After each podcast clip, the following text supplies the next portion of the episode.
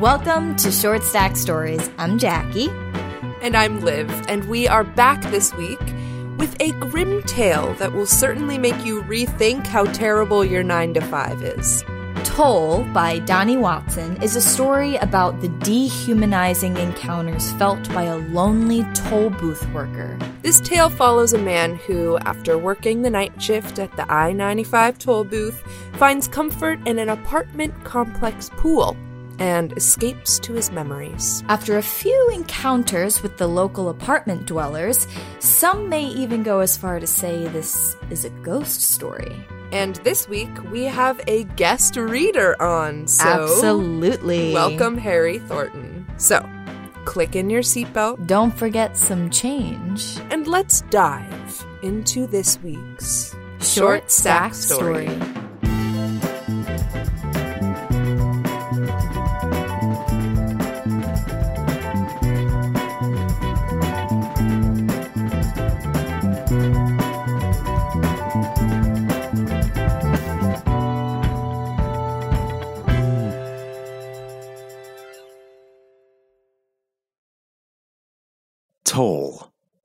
Donnie Watson. Read by Harry Thornton.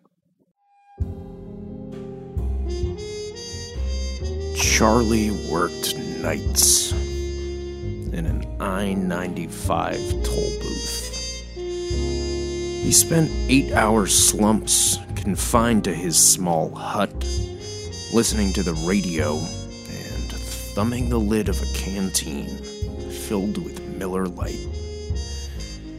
Next to him was a row of other toll booths, manned by nameless workers who he'd make eye contact with on occasion. Their expressionless faces never acknowledged Charlie's nods, and soon he mirrored their deadpan gazes. A river of headlights queued in front of him. The cars were filled with eager people, anxious to get past the moment where they'd meet Charlie. Sometimes, between drivers, he got up and stretched his arms, extending to the point where it hurt. And then he'd close his eyes and stretch further. This is how Charlie tricked himself into thinking he was somewhere larger, more open. Exhaust fumes lingered coated his clothing and thin hair. His throat burned, reminiscent of his first pull of a cigarette when he was a preteen. The sensation of beer swilling down his throat from the canteen soothed the burning momentarily. His shift was almost over, and the canteen had long been empty. Most cars sped off before he had the opportunity to say much, but he still made sure not to lock eyes with children, because they'd dip beneath a backseat window or cling to their mother's arm for comfort. Charlie often drove home with nothing but his pillow in mind. His shed of a house always smelled like the trash needed to be taken out. He'd scrubbed the counters and walls with dishwashing liquid and hot water. He'd lit candles and used scented sprays, but there was always an underlying stink beneath the manufactured fragrances. He was cramped in his stuffy home, just as he was in the toll booth. Charlie felt like a convict being transported back and forth between two prison cells. It was summer, and the cells had become ovens. Charlie spotted an apartment complex with an unoccupied pool at the center of the courtyard and imagined water washing the day's heat off of him. He pulled into the complex's entryway, and his truck sputtered to a stop in front of the pool. He draped his neon jacket and jeans over a lawn chair. Charlie descended the stairs and winced at the quick coolness against his groin. He hadn't felt that since he'd belly flopped into the neighborhood pool when he was a kid. His friends would laugh in fits every time they heard his body smack against the water's surface. Now, Charlie's soaked t shirt clasped to the middle aged stomach he'd become embarrassed of, and his boxers concealed the parts of him that became less and less. Even without anyone there, he felt shame in what his body had become. Charlie kicked off the wall, rolling onto his back in a slow glide. He stretched his arms out like he'd do in the booth, water flowing between his fingers like a stream running between rocks. He recalled gliding on his back in his youth, his red stomach exposed in the open air. He clapped the water with a flat hand and heard a belly flop resonating from 30 years ago. His childhood gang surrounded the pool, phantom like figures with wide grins. They were laughing, but he only heard his own throaty chuckles. He dove, scurrying to the bottom of the pool, convinced they'd be gone when he came back up.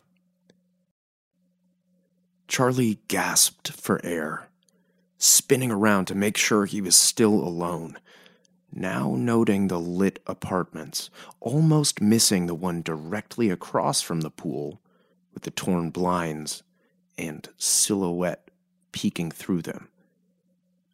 The apartment door swung open, and a patter of footsteps came running through thick summer grass. The boy was eight or nine years old, with a missing front tooth and dark hair that mopped over his eyes. I saw you through my window, the boy said, gasping to catch his breath. Are you a ghost? Not that I know of. Oh, okay. My mom said they're not real. He fiddled with the drawstring of his Hawaiian swim trunks. I'm sorry if I woke you up, Charlie said. I was already up. Uh, I wanted you to be a ghost so I could show you to my mom. Should I go get her anyways? No. That's all right. I'm gonna leave soon. The boy kicked a rock into the pool and yelped. He hopped up and down on one foot. Kick the dang thing harder than I wanted to. Can you get that rock for me? Charlie dove feeling what life was like before the years had changed him, before the toll booth, before he'd lost everyone. It got darker as he went deeper. He felt it get darker, like a dimmer switch soothing him, promising him that he'd never have to go back to work if he'd just stay under. There was an eruption on the other end of the pool. The boy's legs were flailing as he fought to stay afloat. Did you find it? No. Dang. Charlie scooped up his clothes, leaving the boy to find the rock by himself. Stick to the shallow end. Pools are dangerous. The next night was hotter. The cars formed a deep line in front of his booth. Those cars were filled with people anxious to get where they were going. Those people had hands that furiously drummed their steering wheels as Charlie made change, and heads that repeatedly nodded, urging him to work faster. Someone on Charlie's radio said it was American Dream Hour, and there would be nothing but uninterrupted American classics. An old man with a sunken face pulled up to the booth an ancient chihuahua with eyebrows as bushy and pale as the driver's rested its front paws against the backseat window and yapped at Charlie. The man pulled a sagging Ziploc bag of pennies out from the glove compartment. He looked up at Charlie with a sick grin and said, This is my toll fund. The old man placed each counted penny on his lap, and sometimes they'd spill between his legs and he'd cuss and start over. He'd roll his tongue over his chapped lips and rasp a slow one, two, three, four. Horns blared. Drivers got out of their cars and stared at the booth to see Charlie sitting there, not moving as he waited. They screamed things at Charlie. They screamed about how he was holding up their lives. Headlights flashed from high beams to low to high again. Someone threw a to go drink against the booth, and dark liquid splattered against the window. More pennies slid from the old man's lap. He placed them back into the bag and started over. Do you have any larger bills, sir? It's only three dollars. Don't call me poor. I didn't. I just have to move the line. Fine. Here, prick! The old man slung the bag of pennies at Charlie. It smacked just below his eye. He sat there, unmoving and stunned. Come on, time is money, the old man yelled. A woman with deep, caring eyes pulled up next. Her friendly smile flattened as she saw the blood trailing from beneath Charlie's right eye. He brushed his palm against the gash and studied his wet hand before holding it out to her, trembling and waiting for her payment. The radio went on and on. Driver after driver pulled up to the window expressing faux concern. They each offered some kind of gesture, some kind of veneer of caring, but the words were empty. They were the same drivers they'd always been, eager to move past the moment they were meeting him. A little blood didn't change the job. The people had to pay. Two distant sets of headlights barreled down the highway toward the row of booths. Most drivers on I 95 had heavy feet, Charlie knew, but their cars were never side by side, locked in a drag race. Cars slammed on their brakes, their tires burning across the concrete in a hellish screech. One came to a halt feet in front of someone's bumper, but the other had been going too fast. It fishtailed and plowed into a concrete barrier protecting Charlie's booth. The driver erupted through the windshield, and his body flailed against the highway. Blood etched from the driver's forehead and snaked down his face. He gazed up at Charlie with a childlike fear. Charlie wanted to look away, but he peered back at the driver and tried to find words other than Three dollars, please. Other toll booth workers were yelling, crowding around, loud, intrusive, and Charlie couldn't think of what to say. Somewhere amidst all the commotion, he heard his radio. American Dream Hour was over. Charlie slung his neon vest over the gate and walked toward the parking lot next to the booths. Someone yelled, Where do you think you're going? He needed the pool. He needed to stretch and close his eyes and free himself from bags of pennies, blood stains, blaring horns, and the grinding screech of metal crashing into concrete. Charlie pulled back into the apartment complex. The pool was empty again, and he dipped into the shallow end, clad in his t shirt and boxers. He scrubbed dried blood from his cheek, and then scrubbed harder as the driver's mangled face flashed in his head. A screen door across from the pool swung open, and Charlie expected to see the little boy with the Hawaiian swimming trunks. A woman in her late thirties, with unkempt hair and baggy eyes, came to the pool. An oversized Atlanta Braves tee drooped over her yoga shorts. You must be the ghost my son was telling me about. I was out here last night. I'm sorry if he was trouble. He's had the hardest time sleeping since his dad passed. No, no trouble. I left shortly after he came outside. Charlie ran his hands through his hair. Sorry about your husband. The mom sat at the edge of the pool, dangled her feet in the water.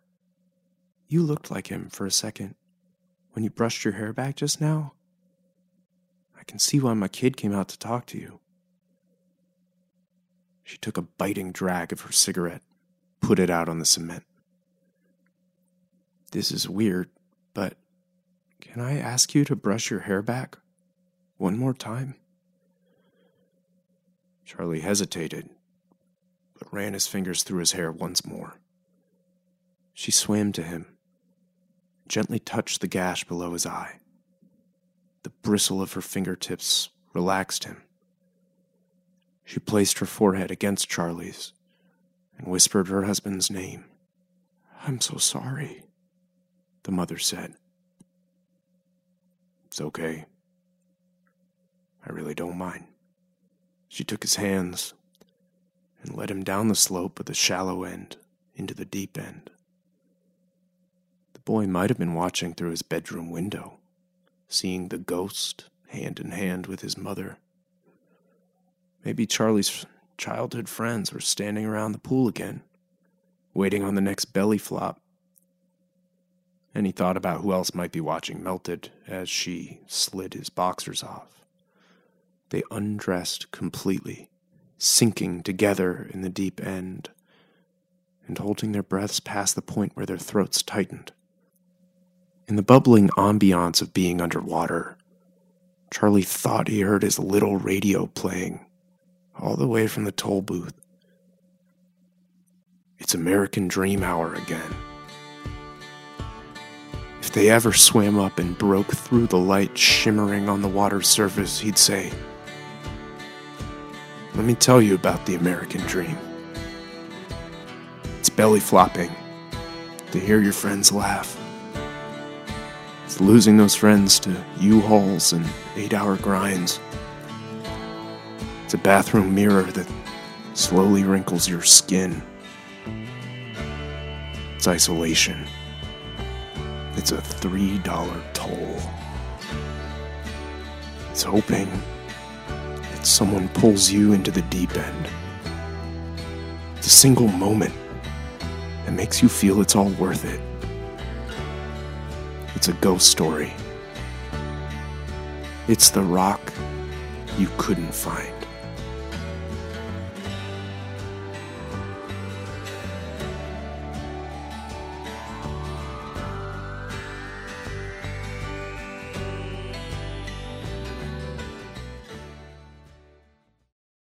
So, a little behind the scenes secret, not really. Uh, this is one of two stories that Donnie actually ended up submitting to us. And um, so we were able to get familiar with more of Donnie's stories and his writing style. And, Yeah. and as he obviously said in his author bio, he he really gravitates towards like real real life as, Yeah.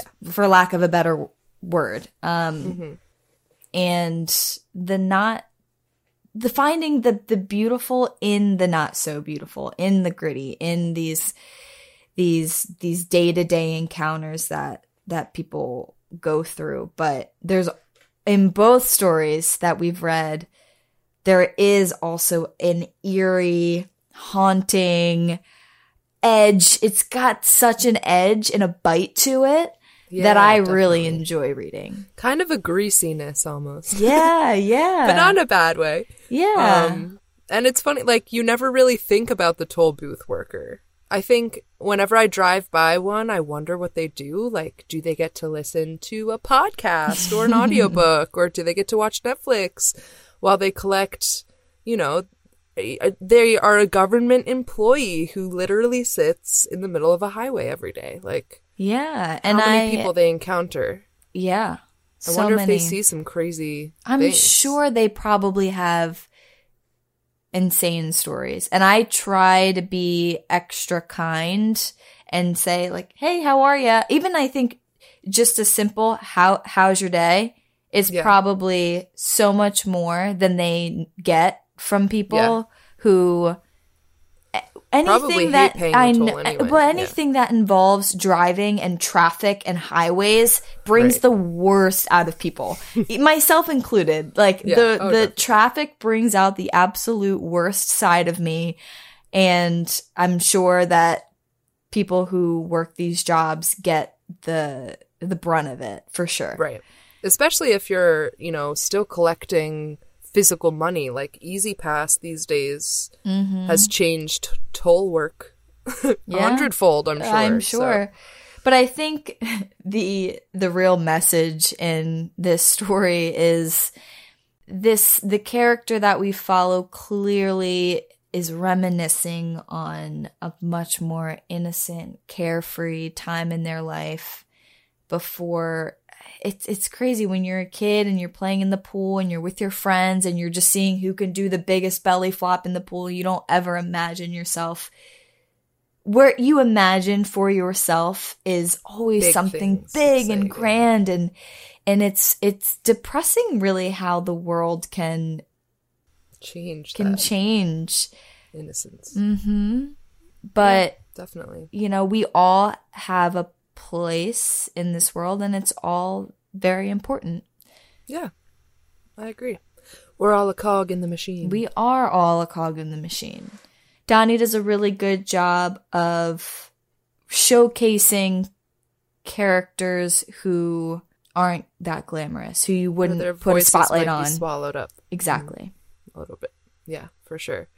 And the other story that we've got by him called Totem is kind of spooky scary. So maybe you'll catch us featuring it on a bonus episode, Short Mhm. Stack After Dark, for sure. it is but everything that is spooky scary is very grounded in yeah, there's a reason for it. I- It's in, not like- just for the sake of it. right which makes it in my opinion even spookier Yeah. because especially like i'm not a scary movie person but when No, it's over dramatized or monsters or things that aren't real i'm like uh, okay i can look past this but the Yeah. way that donnie writes is it's It's like you're your reading a journal like his Yeah, yeah, journal you know sure.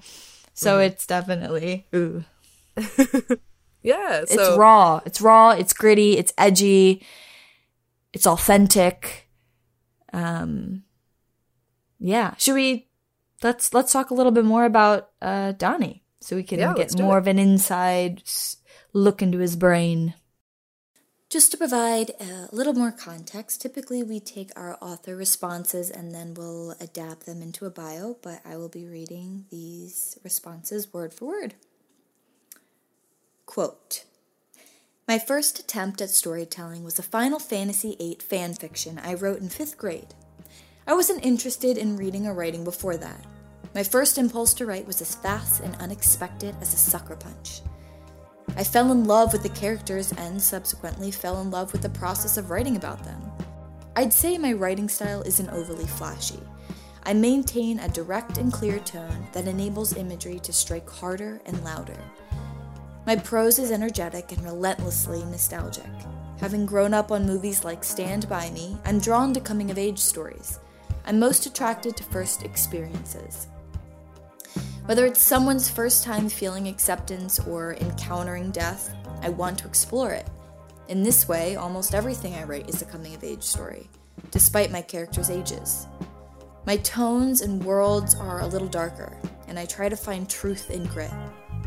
If it's ever said that my stories are in the shadows of Christopher Buehlman or Gillian Flynn, I'll have found home.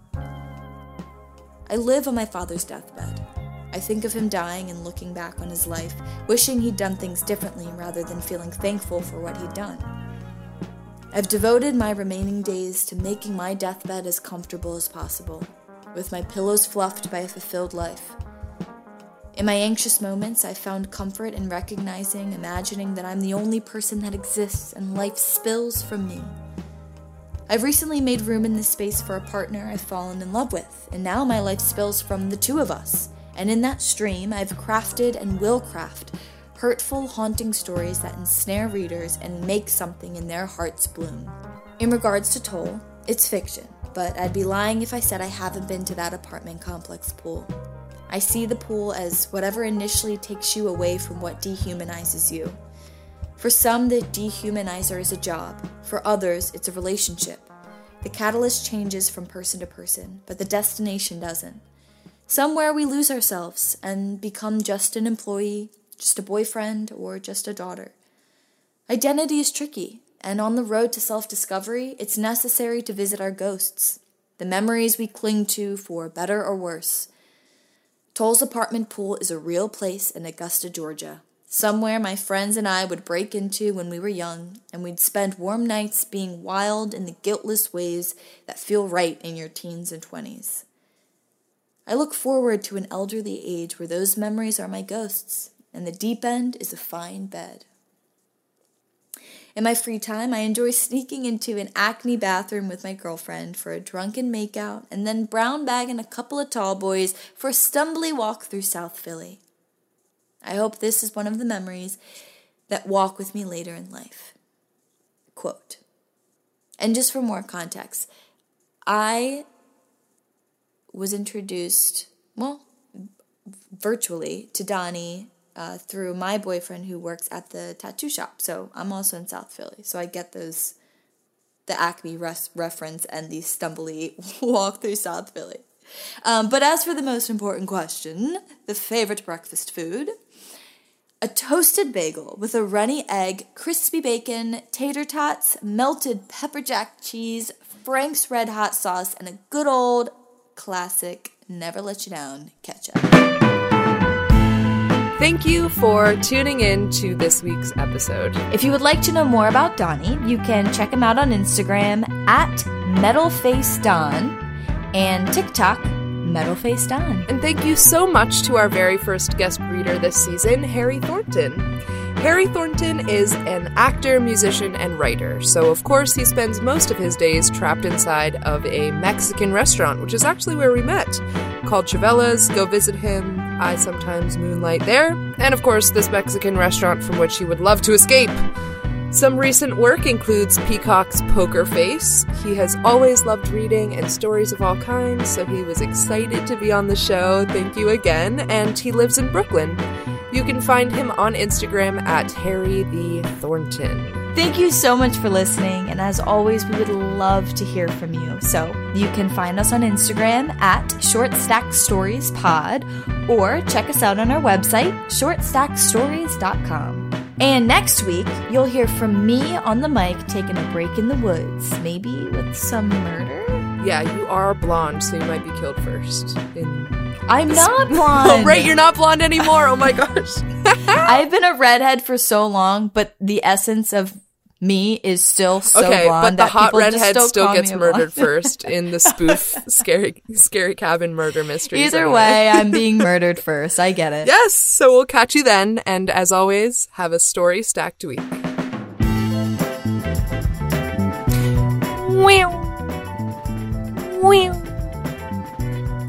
I'm being cars on the. I got that. Yeah. I just was trying to think of a clever response. you know, you really should slow down before going through a toll, though. Here's my dollar thirty-five.